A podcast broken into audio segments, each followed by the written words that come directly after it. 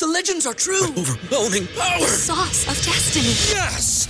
The most legendary sauce has arrived as McDonald's transforms into the anime world of WcDonald's. The greatest flavors unite in all new savory chili McDonald's sauce to make your 10-piece Wc Nuggets, fries, and Sprite ultra powerful. Unlock manga comics with every meal and sit down for a new anime short every week only at WcDonald's. Ba-da-ba-ba-ba, go! At participating McDonald's for a limited time while supplies last. At Parker, our purpose is simple. We want to make the world a better place by working more efficiently, by using more sustainable practices, by developing better technologies. We keep moving forward. With each new idea, innovation, and partnership, we're one step closer to fulfilling our purpose every single day. To find out more, visit parker.com/purpose. Parker, engineering your success. I remember having a conversation with Kobe Bryant, and um, he went he he just kind of vented to me about how frustrating it is for him and for all the players in uh, in his era that everything they do is is measured on a Michael Jordan scale. Like everything they do is is brought up on Michael Jordan, and he basically said, you know, this is our time. Like this is our time. Like Michael's done. Like like we we're the, we're the we're the face of the league right now. Like give us our due. Give us our props. And that's always stuck with me.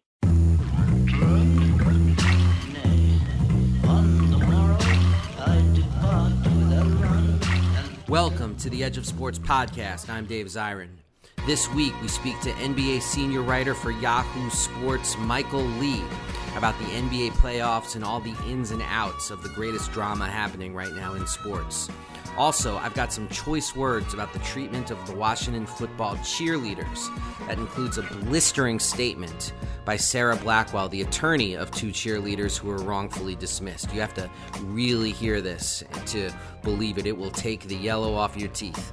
Then, I've got Just Stand Up and Just Sit Your Ass Down awards, very special ones this week, um, as well as more surprises. So please stay tuned. But first, let's talk to Michael Lee.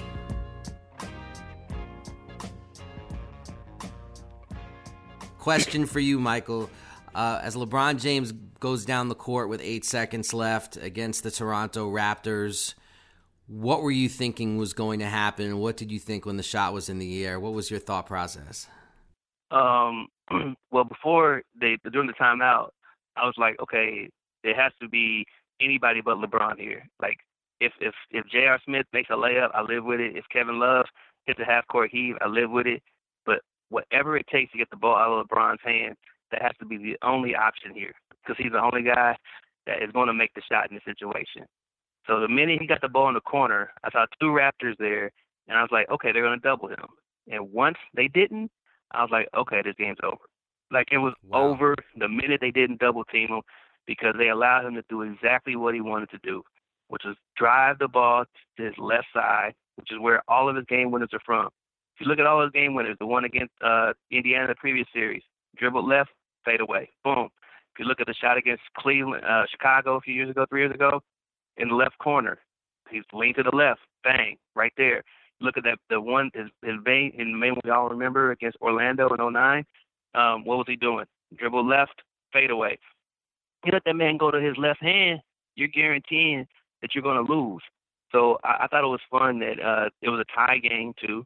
So there was a lot, uh, not not much pressure on the shot. So he could just drive down there, elevate, and do whatever horse shot he wanted. He took he took like just any kind of random shot that you take whenever you're just having fun with a team. It went off the glass, it went in, and you knew that was like the most demoralizing way to to take it to Toronto. So the minute he got the ball and they didn't double or triple, quadruple, even quintuple, whatever quintuple, whatever you mm-hmm. got to do, get the ball out of LeBron James's hands. Don't let him beat you when he's been your boogeyman for the entire time, the last three years. If you let him get a chance to beat you, he's going to. And I thought Toronto basically squandered uh, all hope because they worked so hard to get back into that game. But right now, LeBron knows he has an edge over them. He knows he can crush them. And now it's just how does he want to do it? Yeah, no, no doubt, no doubt. Now, the announcers for that game, um, I don't know if you were there live or if you were watching it on television. I was in Philadelphia. Yeah, I thought you were. Yeah, in Philly. Celtics game. Yeah. You remember that Hubie Brown was surprised that they didn't take it out at mid court. They thought, oh my God, he's going to try to go the length of the court in eight seconds. Now, does Ty Lue deserve a little bit of credit? Because I imagine it would be much easier to trap LeBron if you take it out at half court instead of being able to spread out the court. You have Kevin Love there for a little slip screen. Doesn't Ty? I feel like Ty Lue gets lost in these discussions sometimes. Wasn't that a smart play to go full court? It was absolutely a great play because it would give LeBron a head of steam. It would give him the entire court to see exactly what he wants, and it would allow uh, the Cavaliers to kind of scramble to where, wherever spots he wants them to be on the floor, just in case they do say double him at half court. LeBron can find whoever is going to be the guy cutting, whoever's going to be in the corner. And I thought it was a, a brilliant strategy just to give LeBron a chance to go downhill.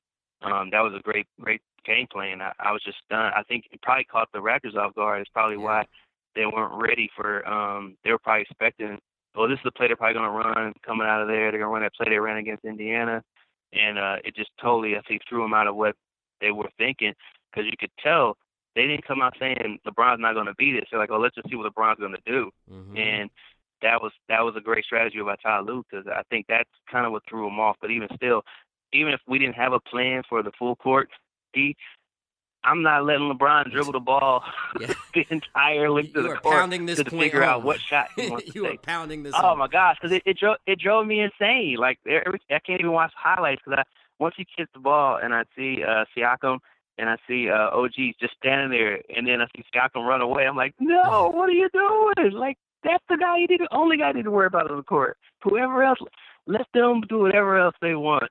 Um, but don't let LeBron, don't let LeBron be the guy to do it. With, with a hat tip to uh, Nike, they became witnesses.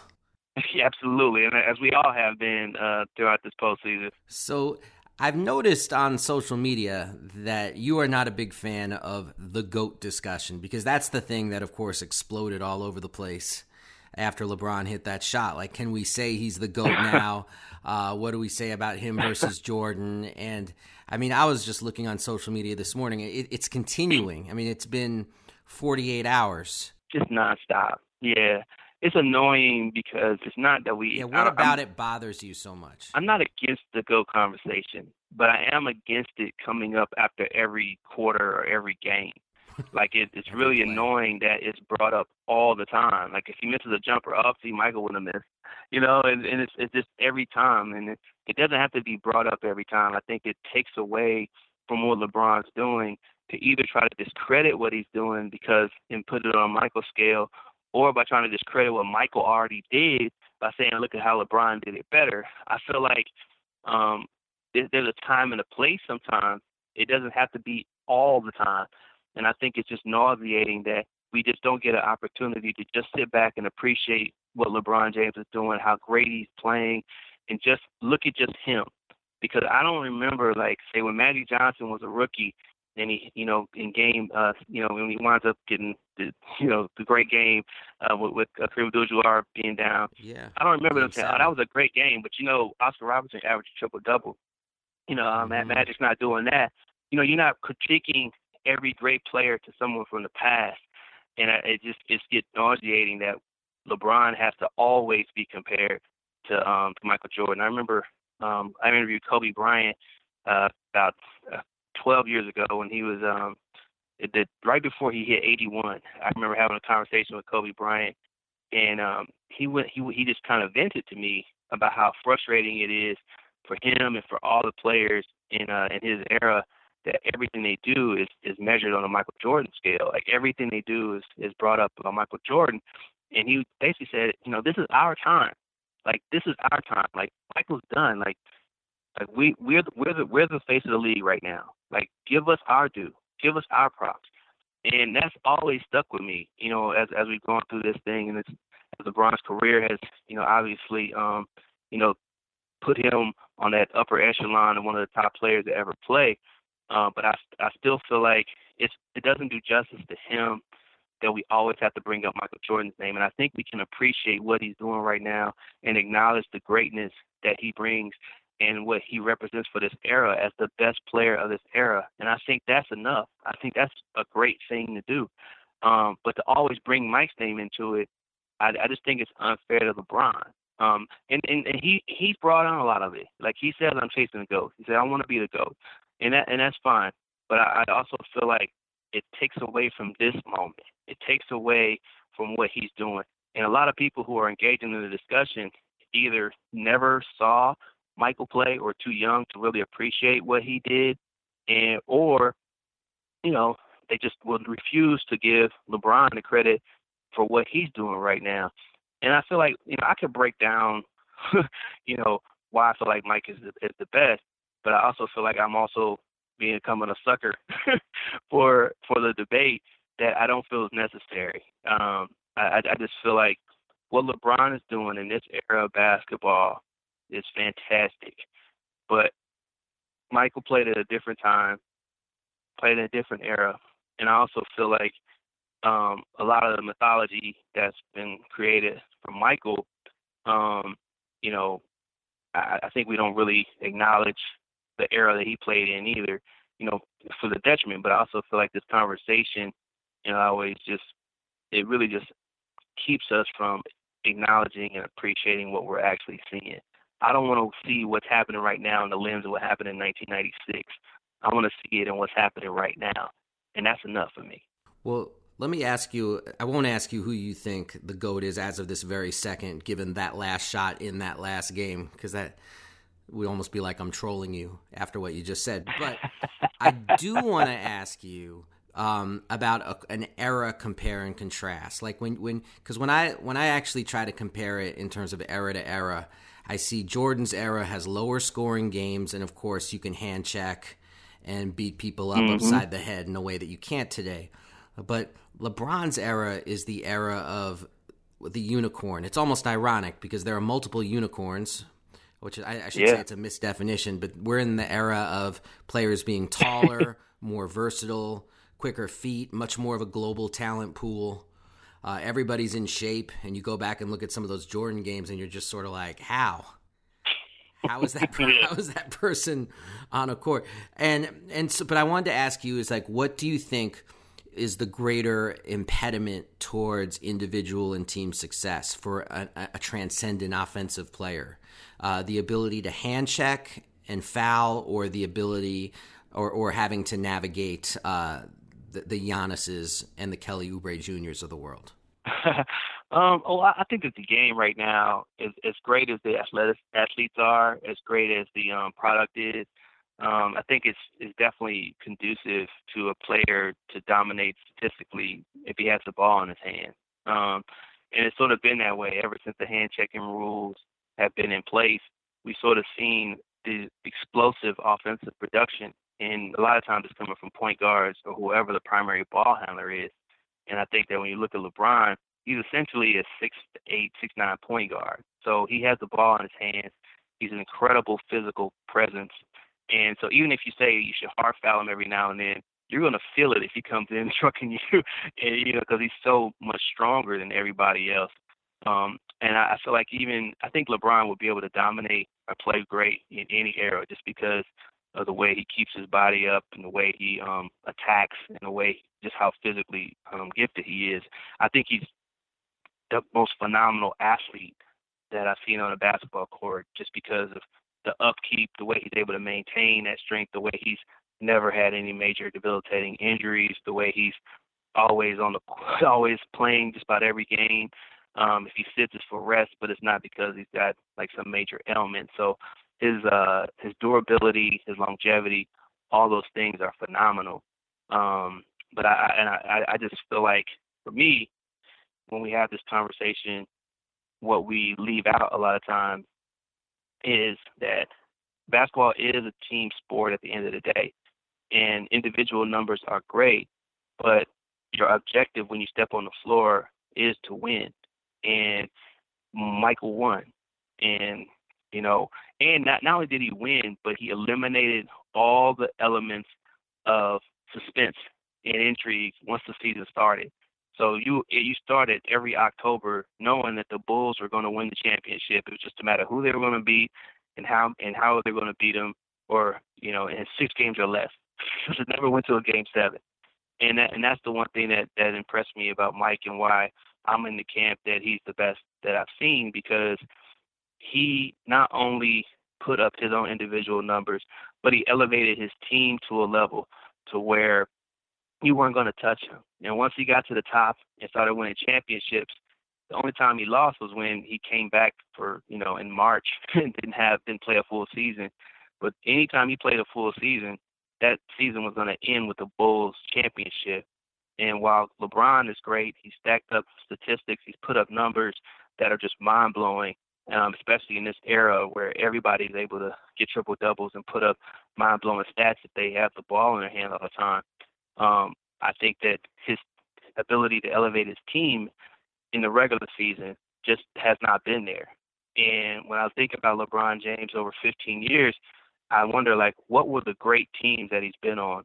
What were those dominant teams that you went in and saying going into the season like, yo, this team is going to win a championship? I can only think of one really where like you knew for sure that this team was going to win a championship the minute the season started, and that was in 2013. That was coming off that title in 2000, 2012. But a lot of people don't even remember, you know, his first two years in Miami, the Heat never had a number one seed. You know, they they were not the number one seed. The Chicago Bulls were. Um, you know, they they obviously went to the finals and won in 2012, but they weren't favored to win the championship in 2012. The Oklahoma City Thunder was. So as great as LeBron has been, as as much as he's marveled us with all these statistics and just what he's been able to do in terms of team success, I feel like that's the one part of his resume that is lacking because when you talk about the Bulls, you talk about Magic Johnson's Lakers, you know that you can rattle off great teams that they led throughout the course of the season. You look at this Cleveland team, they're probably going to make their fourth straight trip to the NBA Finals. He never won 60 games with while having two really elite all-star players on his team, and no other team in the East has had that level of talent. But um, there are there have been the, the Atlanta Hawks won 60 games. So so um and so that that that to me is is what I think is lost, you know, in, in a lot of the debates is that people don't people are so caught up in their corners and in their camps that they don't want to take a step back and really evaluate what's going on. And and, I, and I'll, use this even against Michael. You know, as great as he was and as dominant as he was in that era, a lot of people tend to forget that between 1988 and 1995, the NBA added six teams. That means that 72 players were added to the league, and some of those teams were diluted, and the talent wasn't dispersed as it was say when Magic Johnson was winning championships, who's my favorite player of all time, and I I don't mind saying that. But but the league itself was watered down, and that's why you saw the scores were in the in the 80s and the 90s. You know when uh you know when he wound up hitting that shot in Game Six, well, that score was in the 80s. Like for me as a basketball fan, I hated the 90s era. I was not a fan of that basketball because I felt like the game was a bit diluted. That being said, you you you you can't you can't um, take away what somebody doesn't have, and the fact that um, you know Michael would beat who was in front of him, and he beat some Hall of Fame players um, along the way, some great teams um, in the in the championship round and in the conference finals. So I can't I can't say it was totally bad, but I mean in terms of just dominance, Michael took advantage of the situation and made the most of it. So I think everybody who is in the conversation for the greatest has some things we could do to chip off the uh, you know the mythology and, and, and the legend. But but for me, I, I, I look at team success. I look at you know individual dominance, and I look at just the inevitability. There was an inevitable thing with Michael Jordan that LeBron seems to have only in the Eastern Conference. But when he gets to, the finals, it's not the same level. You're not going into every finals thinking, oh, LeBron's team is going to win just because they have LeBron. Um, you know it's going to be a competitive series, but um, I don't know. That that's just where I stand. And I, but I, I, I hate I hate that it's broken down each game, and it's always people are like, I well, swear I wasn't trying to make you have a discussion that you really didn't want to have. I promise. Well, I, I don't I don't mind I don't mind having it as long as it's a rational discussion and people actually think logically and it's not you're just a hater because you think this way and for me it's just it's annoying when i see people saying oh well you know lebron's the goat because he has more buzzer beaters and i'm like well i would counter that michael didn't need any buzzer beaters because his team was winning and he, he you know the rare times he did he wound up hitting the shot and then they say well lebron's the greatest in Game Sevens. Well, I say, Michael never had a Game Seven.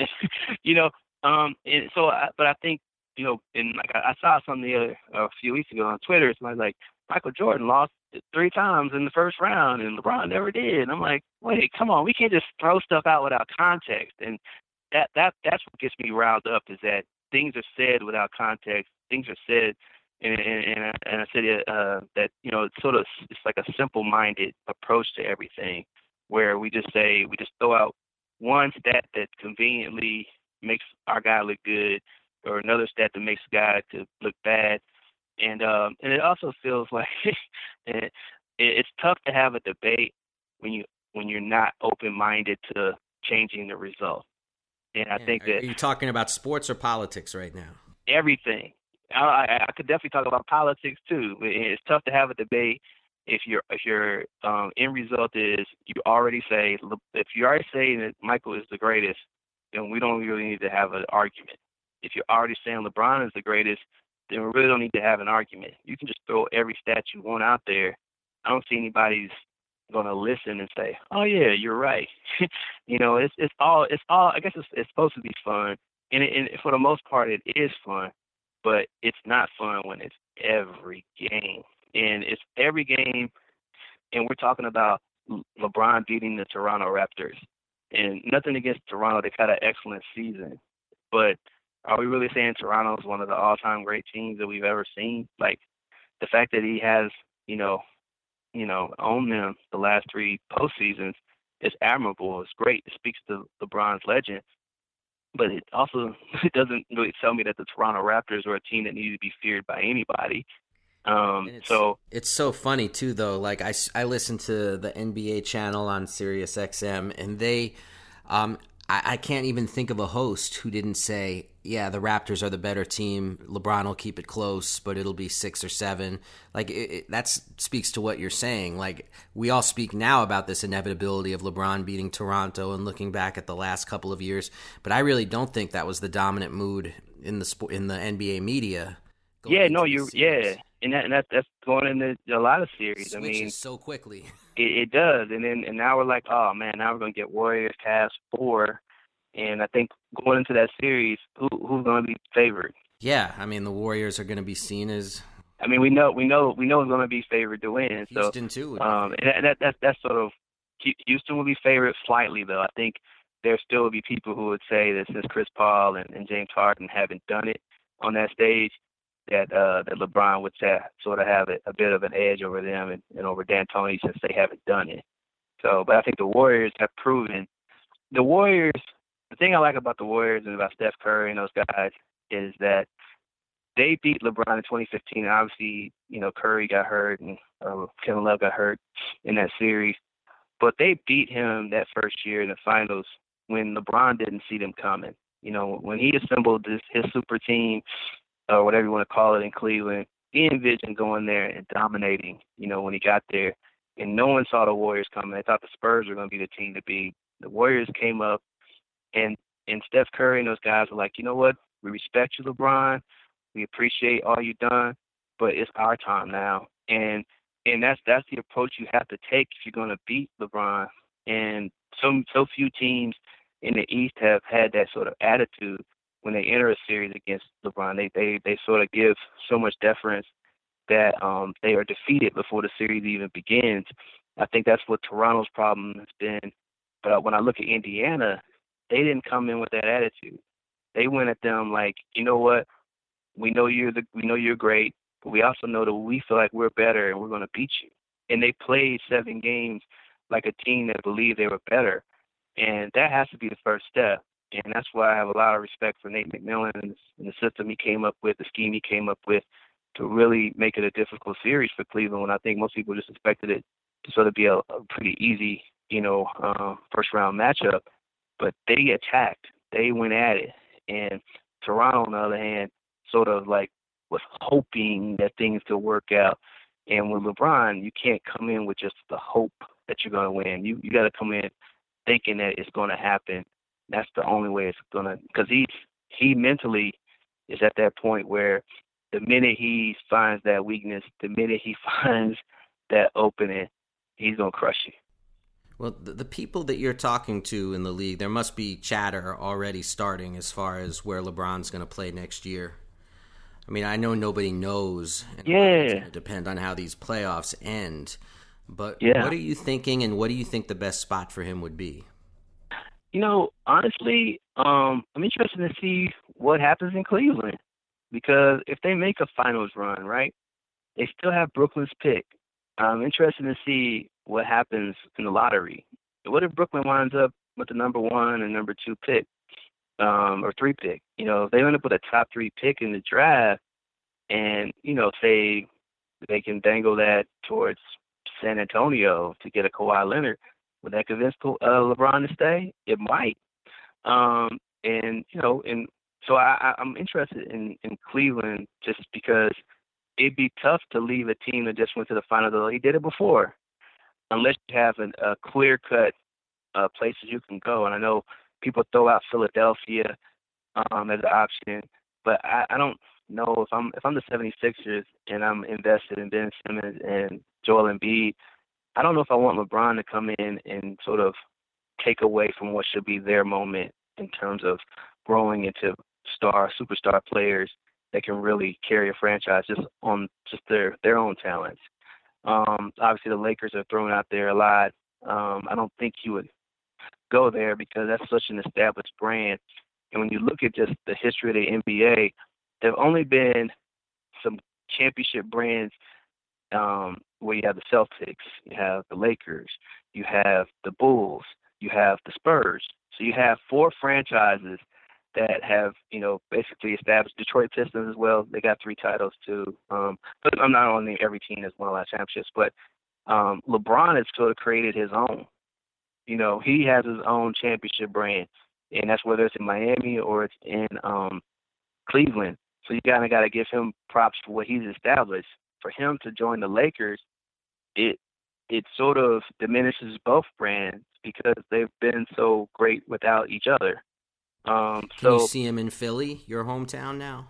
Um, your, or your I, I new home, like I, I, should say. I yeah, I, I don't, I don't, I don't see him there, uh, just because I just don't see how it helps Ben Simmons in the long term. Because, you know, he's essentially a a six ten point guard that can't shoot, and uh, playing, put taking him off the ball sort of takes away whatever his strengths are, and I think you you would impede his development in some ways if LeBron's there. Now you might win some games but I'm, I'm just wondering the long term effects on, on Simmons' career and what he becomes. Because um, the thing is, when you have LeBron on your team, you're going to have to acquiesce to whatever his desires are and whatever he wants, and um, it may hurt your long term future. Because as great as Cleveland's run has been the last four years, if he does leave, it's going to be pretty bad going forward because they gave up Kyrie Irving and Andrew Wiggins for this four year run. When if they have both of them, that could be they Cleveland could be the team that's competing with Philly and Boston, you know, going forward. Um, as opposed to like if LeBron leaves, they are automatically being flushed to, to the lottery. Um, so it, I think I think Houston makes some sense. Um, although the wet the path in the West is much is much tougher in the East.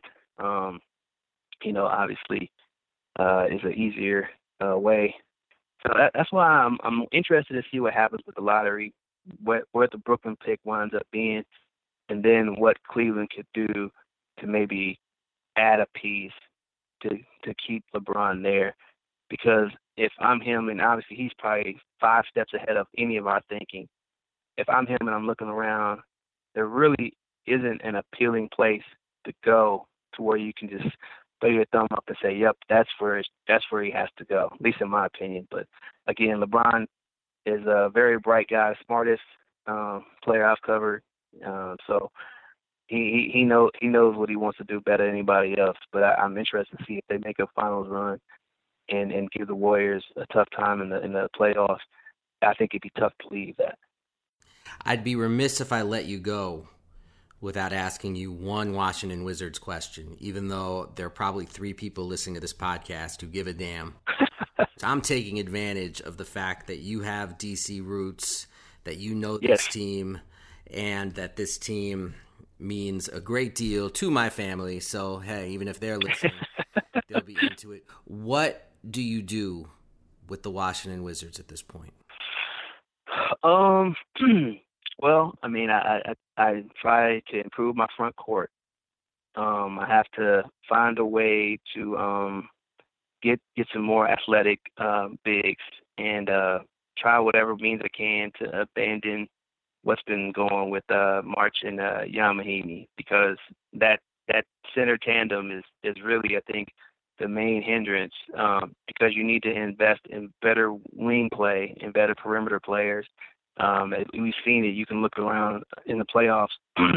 most of the time, if you have a, a, a big man, even if you have an elite big man, you have you wind up abandoning him in the postseason because you have to go with your most skilled players, and most of the time, your most skilled guy is not over seven feet. So unless you are fortunate enough to have an Anthony Davis or Kevin Durant who can, like you said, uh, this unicorn era.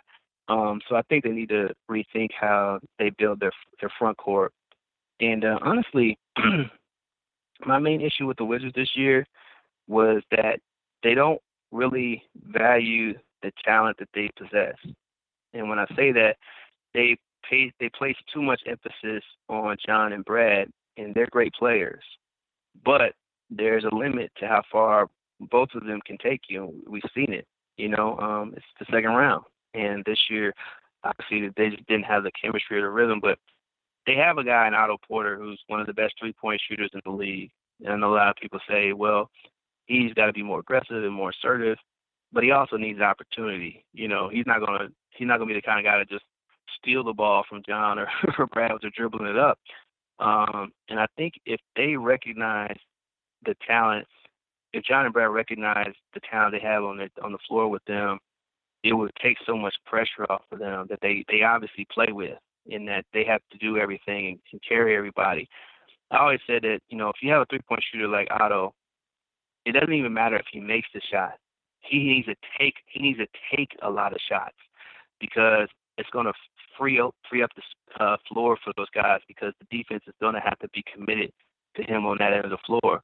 But if they they they know he can shoot it, but if if you're not going to pass him the ball, then you basically are eliminating a, a possible weapon for you um, because it's going to free you up for better looks. And if he takes more shots, there's a chance he might make more shots, and that's going to make the team better as well. So they have to find a scheme that isn't just about two players. They have to maybe adopt what Toronto did and sort of use that system to where you sort of build from internally, but also come up with a system that really encourages team, body, ball movement, and where you're not just saying, okay, your turn, John. Okay, your turn, Brad. Go ahead and bail us out here and save us here, because that starts to wear on you. That starts to wear you down, and you know, Brad's had injury history. Um, John obviously had three surgeries in the last two years.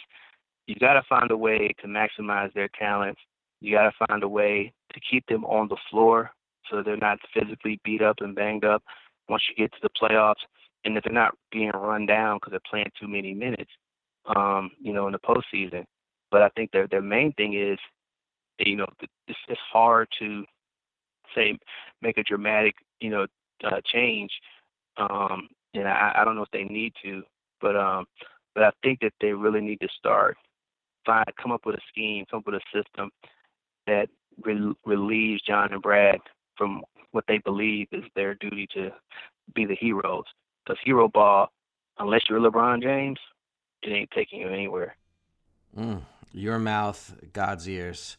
Yo, Mike, thank you so much for the time. Uh, b- before I let you go, what music are you listening to right now? What's getting you through the day? Uh, um, I'm I'm uh, I'm listening to KOD a lot more uh, from J Cole. Um, count it up, count it, up, count it up, count it up, count it up, count it, count it up, count it up, count it up, count it. Can't take it when you die, but you can't live without it. Count it up, count it up like I heard it the first time and it was a it was cool, but then I've been talking to my cousin and he's like loves it. So I'm starting to listen to that. Um, Don't you find that true when you get older that it's hard to catch capture something as being good the first time you hear it? Yeah, cause I, yeah, obviously, yeah, yeah. I think that's the case. Cause I, I know, like, whenever I would hear something, you know, back when we had CDs, and you could just you could slide it into there, and then the, the music comes on, and you're hooked like right away now now that you just got everything on your phone or your computer, it, it's I think it sort of takes away from that that magical feel that that you get that that that at least for me uh, from when you used to tear the wrapping off a CD, you know, open it up, you know, look at the liner notes and see who produced the tracks, and then slide it in and say, oh yeah, let's ride. You know, but but again, I could just be an old man. Both. But I, I've listened. I've listened to the, I've listened to the KOD a lot. Oh, that's awesome. That's yo, Michael Lee. Thank you so much for joining us here on the Edge of Sports podcast. Really do appreciate the time. Oh, thank you, man, and I appreciate you having me on and uh and uh sending some uh, good vibes from Philly. Absolutely. All right, that was Michael Lee, ladies and gents. We'll be back right after this. Count it up, count it, count it up, count it up, count it up, count it, count it up, count it up, count it up, count it. Can't take it when you die, but you can't live without it. We'll be back in just a moment, but first, a quick word from The Nation magazine. Look, we need alternative media right now. We need to get news out into people's hands. The Nation magazine has been doing it for 150 years, and we ain't stopping. Can't stop, won't stop. Support The Nation magazine. It is more needed than ever. Go to thenation.com slash subscribe. That's thenation.com slash subscribe. Read my stuff, read John Nichols, read Collier Meyerson. I mean, we're talking some amazing, amazing writers doing the best best work on the political left. Go to thenation.com slash subscribe.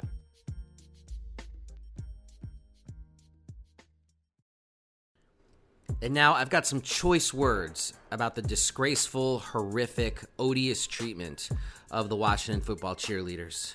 Okay, look.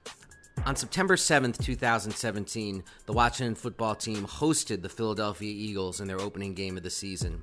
Players on both teams decided to dedicate the game to raising money for and elevating awareness about international human trafficking. Maybe they should have started closer to home.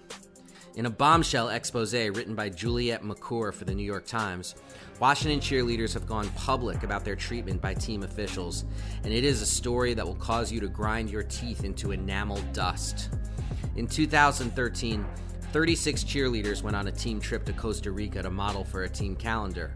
Like so much that NFL cheerleaders do, this was an unpaid gig. To their surprise, upon landing, the cheerleaders say that their passports were seized by the team.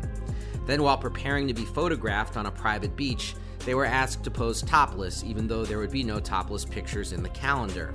They also discovered that they had some unwanted guests.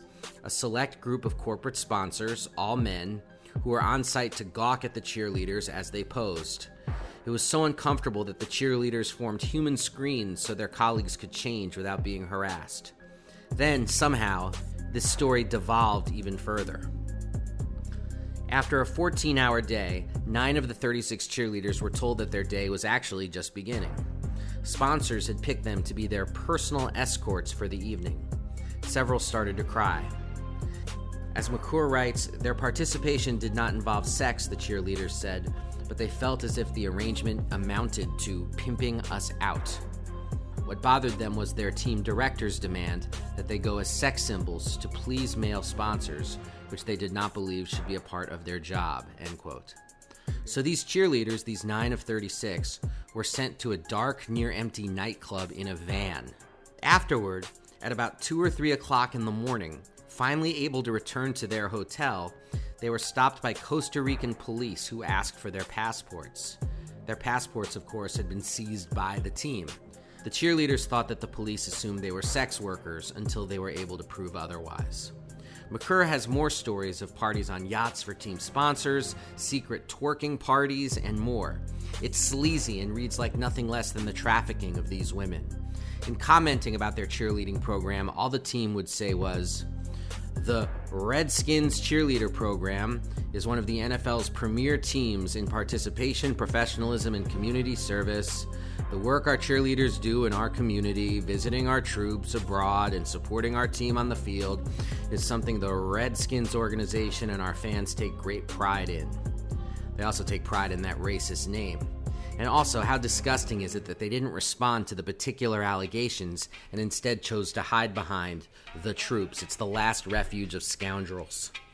Now, it is certainly difficult to hear this and not think about the case of the wrongful termination lawsuits of cheerleaders Bailey Davis and Kristan Ware, which I've covered here previously.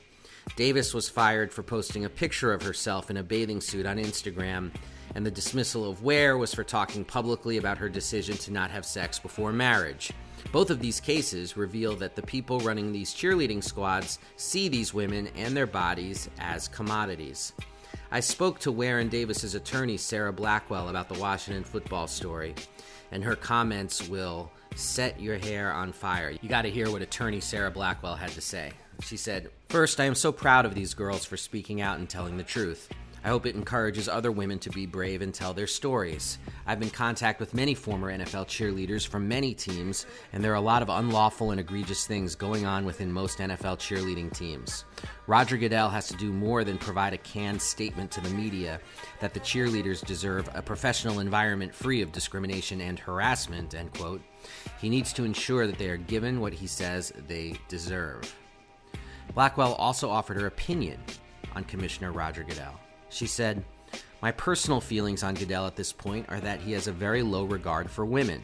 He is not doing anything to address these issues.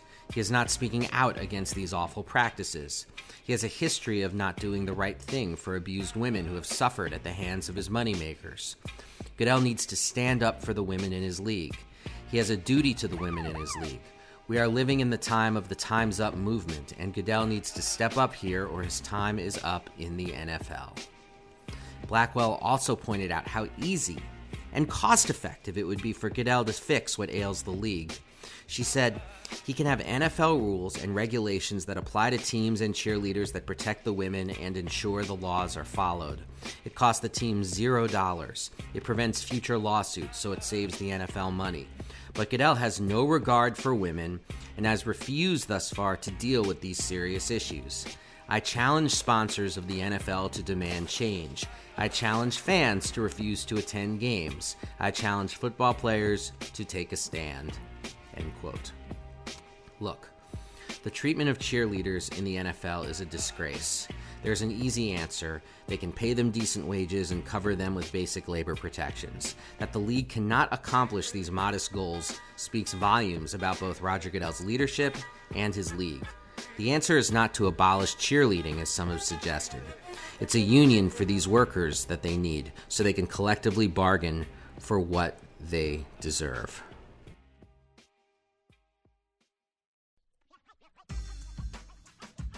Speaking of the Washington football team, we got the Just Stand Up Award, Just Stand Up, and Just Sit Your Ass Down. The Just Stand Up Award goes to AJ Francis a former Washington football tackle. He signed with the New York Giants, and then he posted on Instagram a picture of him laughing at his former team, and then added the hashtag, and your logo is racist. So he threw it down about the Washington football team's name, their former player, AJ Francis. Many former players have said that they believe the logo to be racist. It's pretty rare that an active player steps up and says such a thing, but that's what AJ Francis has done. And the organization changed the mascot. They put out this statement. They said, Change the mascot. Thanks, AJ Francis, for having the courage to state the obvious. The name and logo of the Washington NFL team for which he used to play is racist. Nobody in America deserves to be the target of racial slurs. And Mr. Francis joins a respected group of professional athletes, civil rights activists, religious leaders, journalists, and policymakers who have spoken out against the continued refusal of the team to treat people of color with respect. Just stand up to AJ Francis. The Just Sit Your Ass Down award. Sit your ass down! Goes to pr- the person who's probably won it more than anybody else in the history of this podcast, and that would be to Donald Trump. For Donald Trump saying he would be open to a sit down with Colin Kaepernick to discuss race and racism in the United States. So here's Donald Trump. He tries to keep Colin Kaepernick from getting a job. He calls Colin Kaepernick and people who take a knee sons of bitches, so he goes after their mothers. And then he wants a sit down because it's suggested by people in his cabinet. And he wants it to be with Colin Kaepernick and get this Kanye West. Look, I feel like at this point I know Colin Kaepernick well enough that he will tell Donald Trump to take his offer and use it as a rectal thermometer. This is absolutely absurd. Kanye West is absolutely absurd. The other people who have been bandied about as going to this event, Jim Brown being one, and Mike Tyson being another, I think exposes what a farce this kind of thing is. I mean, on the one hand, it speaks to the recognition of how powerful athletes are, as, in the words of Howard Bryant, uh, the most well known black workers in the United States.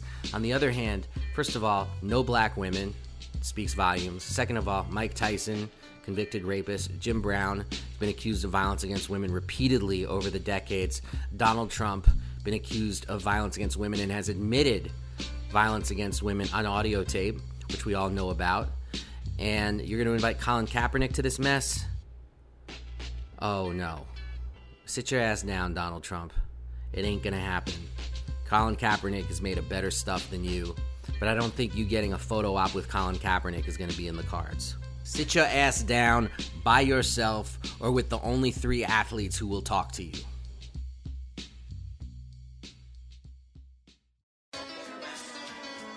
Hey, everybody, this is Dave Zirin from the Edge of Sports podcast. We are trying to add all kinds of bells and whistles to this pod. To do that, we need more folks who can sustain its existence. Go to patreon.com slash edge of sports pod. That is where you'll find us. If you become a patron, you'll see you get all kinds of little treats but it's so important that people help us sustain and do the work. That's patreon.com slash edge of sports pod and you can give five bucks a month, ten bucks a month, or if you're feeling mighty generous, a hell of a lot more than that. And all of that helps us do the kind of work that we're trying to do on the regular. Patreon.com slash Edge of Sports Pod. And now back to the broadcast. Now it's time for the part of the show we call Kaepernick Watch, the latest comings and goings with regards to Colin Kaepernick. This week, we're not going to speak about Colin Kaepernick, but about his brother in arms, Eric Reid. Colin Kaepernick has said time and again that Eric Reid, the former San Francisco 49ers safety and linebacker, who was the first person to kneel with Colin Kaepernick during the anthem, has been the person who's been with him all the way. And as we started recording this podcast, the news broke that the NFL Players Association was going to file a grievance on behalf of Eric Reid. And I want to read the grievance. It reads The NFLPA has filed a non injury grievance and a system arbitrator case on behalf of free agent safety Eric Reid. Prior to the start of the current NFL offseason, our union directed the agents of free agent players who had participated in peaceful on field demonstrations to collect, memorialize, and report any relevant information about potential violations of the collective bargaining agreement by teams. These cases were filed based upon the following 1. And I think reading these is really important. There is no league rule that prohibits players from demonstrating during the national anthem. 2. The NFL has made it clear, both publicly and to the NFLPA, that they would respect the rights of players to demonstrate. 3. The CBA definitively states that the league NFL rules supersede any conflicting club rules. 4. According to our information, a club, and this would be the Bengals, appears to have based its decision not to sign a player based on the player's statement that he would challenge the implementation of a club's policy prohibiting demonstrations, which is contrary to the league policy. Five, at least one club owner has asked pre employment interview questions about a player's intent to demonstrate. We believe these questions are improper given league policy. Our union continues to monitor these developments. There it's laid out very clearly, and this is something that we're definitely going to keep following as the issue continues to unfold. The latest news is that Roger Goodell was saying that he was going to make it team policy as to what people do with regards to the anthem, and it's such a gutless move by Goodell. And referencing the choice words earlier in the show, how well has it gone that cheerleading policy is team to team? How has that worked out for the Washington cheerleaders? How has that worked out for Bailey Davis and Kristan Ware? You have 32 individual policies for 32 teams with regards to cheerleading, and that's led to subsequent abuse and the same thing would happen if you had team by team rules with regards to whether or not players have the right to demonstrate during the anthem. And I hate the way it's phrased like, do you agree with them doing this? It doesn't matter whether you agree with it or not, it is their right to do it.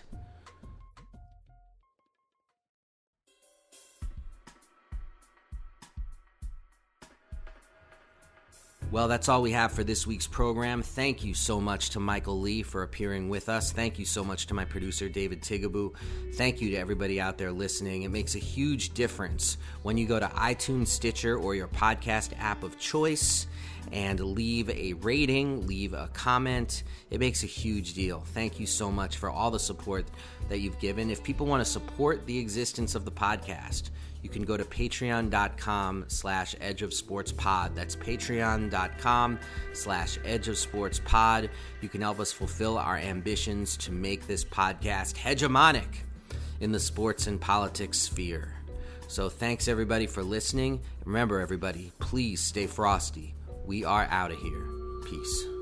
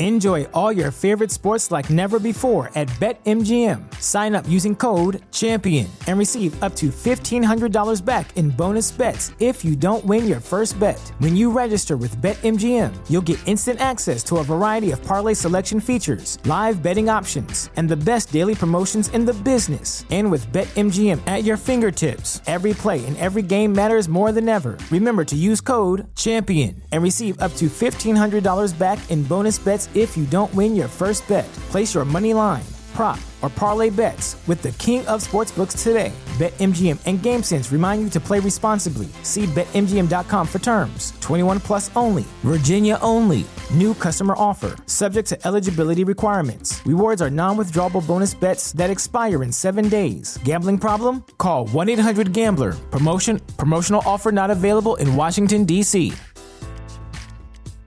At Parker, our purpose is simple. We want to make the world a better place by working more efficiently, by using more sustainable practices, by developing better technologies. We keep moving forward. With each new idea, innovation, and partnership, we're one step closer to fulfilling our purpose every single day. To find out more, visit parker.com/purpose. Parker, engineering your success.